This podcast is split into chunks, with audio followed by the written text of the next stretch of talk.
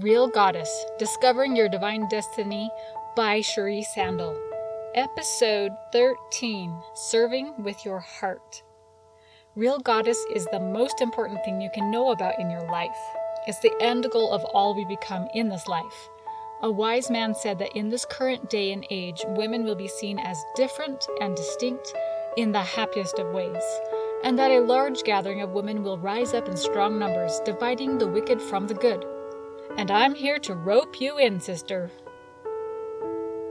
So there's a man that I highly respect that was talking to a group of young men a few years back, and one of the young men in the audience brought this information back to me. And I thought it was really interesting because it was about serving or knowing what the next right thing was to do. And this man that I highly respect told this group of young men if there is a choice whether you should do something that you think is good or not, why would you not just do the thing that you think is good? What would stop you? Why not just do that good thing? Even if you don't know if it's the next best right thing or if it would be in your best interest to do that next. If it's a good thing, then why not just do it? And I had a different kind of reaction than you might think because most people would say, that's right. If it's good, just do it. That just totally makes sense. Just do it. But I had a different reaction. I thought, yes, and this man who I highly revere and respect has never been a mother in overwhelm. I mean, let's just be truthful. He hasn't. This man has run a university and actually brought it from a college level to a university level, and I highly admire him for that. But he wasn't at home making everything better with the kids and with the neighbors and with anything else that his wife had to deal with, which could maybe lead into overwhelm if you don't know how to manage that. So, I'm talking about serving with your heart, which is opposed to serving with your mind. All right, so does it matter if I just serve with my head cut off? Yes, because pretty soon you will be the one that needs to be served if you don't learn how to prioritize serving. So I read this scripture, which I really loved, and it talks about good things. Every good thing which inviteth and enticeth to do good and to love God and to serve Him is inspired of God. And it is given unto you to judge that you may know good from evil. Sure, every good thing that inviteth and enticeth to do good could include a lot of things. Everything that entice, inviteth and enticeth, try to say that four times fast, you to love God is a little different than to do good or to serve God and is inspired of God. So this has to do with losing your life to benefit God, which is not necessarily man. So I'm going to put it out there that when your ego gets involved, it's actually not really service because it's you're trying to actually gain something from the service or to think of a swap that maybe could be made. Well, if I do this for them, maybe they will do this back, which is really not true serving, but I didn't know that for a lot of years. So, how do you know what is a way that you might serve God? How do you know how to choose that priority in your life so that you're not serving with your head cut off. Well, here's another scripture that I really like that says, The Spirit of Christ is given to every man and women that he may know good from evil. So now that narrows it down a ton. When I finally realized how to do this, to lose my life for Christ's sake, I finally figured out that the serving window of opportunity is actually fairly narrow when you do it according to Christ's Spirit in you. That speaks to your soul so that you know how you would serve best, and also that inviteth and enticeth to do good that serves Christ and God. So that window actually becomes fairly narrow. An example of this might be I used to just sign up on any list possible to be able to say that I've filled my serving quota. So I would sign up to clean up the church. I would sign up for bringing food to a funeral. I would sign up to go bring my family to do some kind of a service project for somebody. And I would hope that that's going to be good enough that that God's going to say, "Oh, yep, you did it. You you met the quota of serving. Good job." So then I ran upon another man that I highly respect, but that is a fairly new person in my life, which was a therapist who had said, it's not really about whether it's good or bad or righteous or evil. It's about are the things in your life that you're wondering if it's good, like how might I serve, or how might it affect me, comes down to is it useful? So I always use the example of bread, bringing a loaf of bread over to the neighbors. So I may think that that is what qualifies a good neighbor is to bring a loaf of bread to them. Well, what if that neighbor doesn't really care about your bread? Like to me, who could not love fresh baked, homemade, whole wheat, honey, honey whole wheat bread? I mean, seriously, it just almost doesn't get better than that except for chocolate. But who would not like that? But let's say that a, a, neighbor that you might bring that loaf of bread to is gluten intolerant, or they're on a strict keto diet or something like that, and they're not going to eat your bread. Well, then what good is that service? You're not really serving something in a way that is useful.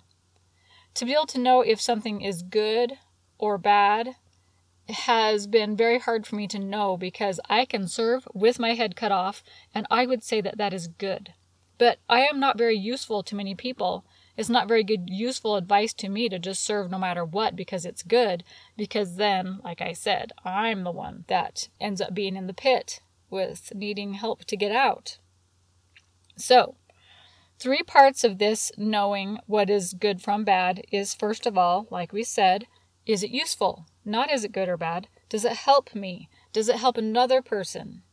Second of all, what do I want to do. Me. Like, I myself would love to go play the piano for an elderly person and make their day better, and I would not like to go and clean somebody's toilet. But I used to think that the best service would be my my doing the thing that I thought was the least pleasing thing because maybe someone else just absolutely hates it as much as I might. Okay, to- cleaning the toilet's not that bad. It really isn't, especially if you get on top of it and keep it clean from week to week, you're doing pretty good. Okay, toilet aside. The third way that we know if something is good is the Spirit of Christ, like the scripture talks about, that it is the Spirit of Christ that is given to every woman that she may know good from evil. So, does the Spirit say to me, Go over and bring bread to your neighbor? Or does the Spirit say, why don't you go have a chat with them and just have a nice little talk and communicate and connect? And that's really what they need. So ultimately, this scripture also mentions to lay hold upon every good thing. And I had to ask myself, what does it mean to lay hold upon every good thing and to cleave unto every good thing? Well, as I thought about that, I thought, you know, I have even got to a point where I was serving people so much from my mind, not my heart, that it didn't even seem to count that I was serving. And so, if there was ever any kind of a countdown, do good kind of a thing, you know, do this good thing this day, like pay it forward, or the next day, go decorate someone's door to show them how much you appreciate them, well, I would go through my day as I was trying to think of how I could fit in that service to someone else, and it was squished between other times of service that I didn't even realize were service that I was, already doing. And so to me, it didn't seem like the service I was already doing counted, which that can't be good either, that you don't even count the good that you're doing. So, what does the Spirit say to do? And if I back up and say, okay, do I really want to do the service? is the Spirit really telling me to do this service?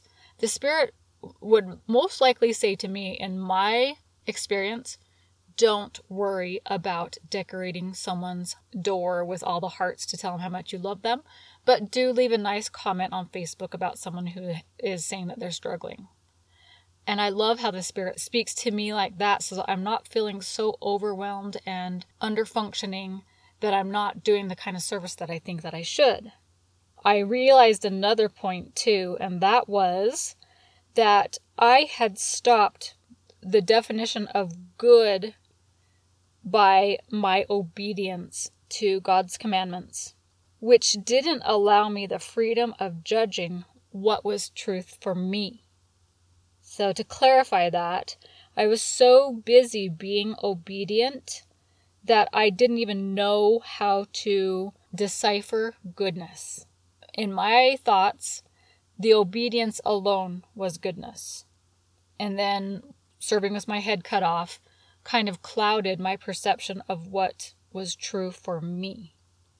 That was an interesting thing for me to come to a realization that I had been so obedient that I really had lost the spirit of goodness by just following with my head cut off.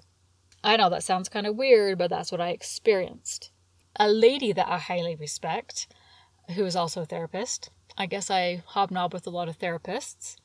Well, she says that God tells us that obedience is the first law of heaven, and she believes that you can define that first law of heaven being obedience as like the lowest of the laws, like the first level of the law.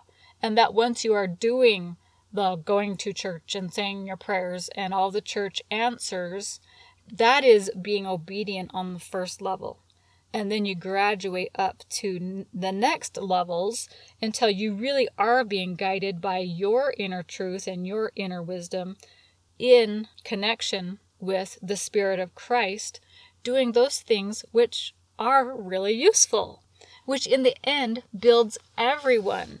It serves God first by loving Him and loving other people.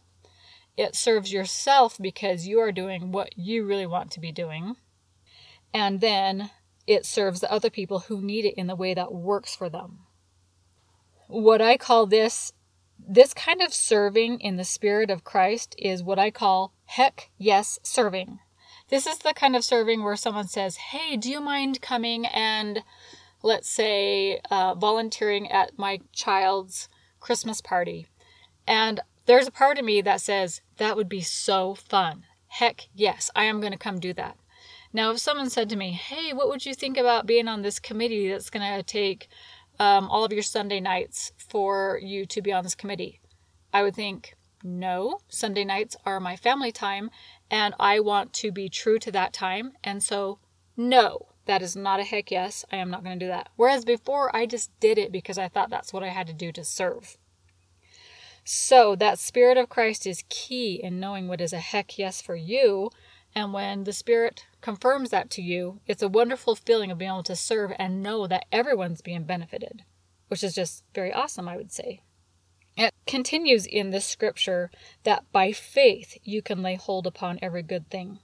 So as I think about faith and hope, it helps me to see that in the things that I don't know really are going to happen, that goodness can be nurtured by faith in what you know can happen.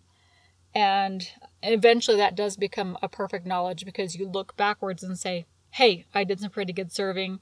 And I have faith continuing that what I continue to serve is going to be the best for me and for Christ and for the other person. So that's uh, pretty exciting to me. So then, how does serving with your heart relate to your potential goddess? Well, let's look at the goddess after she has passed this earthly life. She's standing there, and I just see her. In all of her confidence, she knows who she is. She is serving as a natural extension of herself, all within her own power, both to be served and to serve, one continuous cycle of being. So you would think that maybe a goddess would have like the ministering angels working in her behalf and she just flicks her fingers and they just go do whatever it is that they do. But I think that she herself has embodied serving in a way that becomes part of her. It's an embodiment of her as the goddess.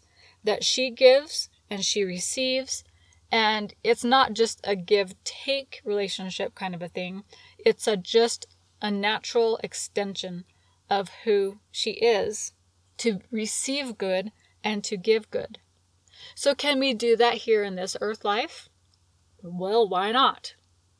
But I do have to say that the goddess has qualified for that ability to be able to have that give and take that cycles so perfectly. Whereas here on this earth, we do need to be careful with our resources and energies so that we don't run and become weary. So that we can do the things that Heavenly Father would have us do because we are serving with our heart and our mind and with the Spirit of Christ to do those things that are useful that make it so that we are loving God, ourselves, and others. I hope you will join me in awakening 1 million potential goddesses to their divine destiny by sharing this podcast and information with others you think would benefit. And hey, go serve with your heart.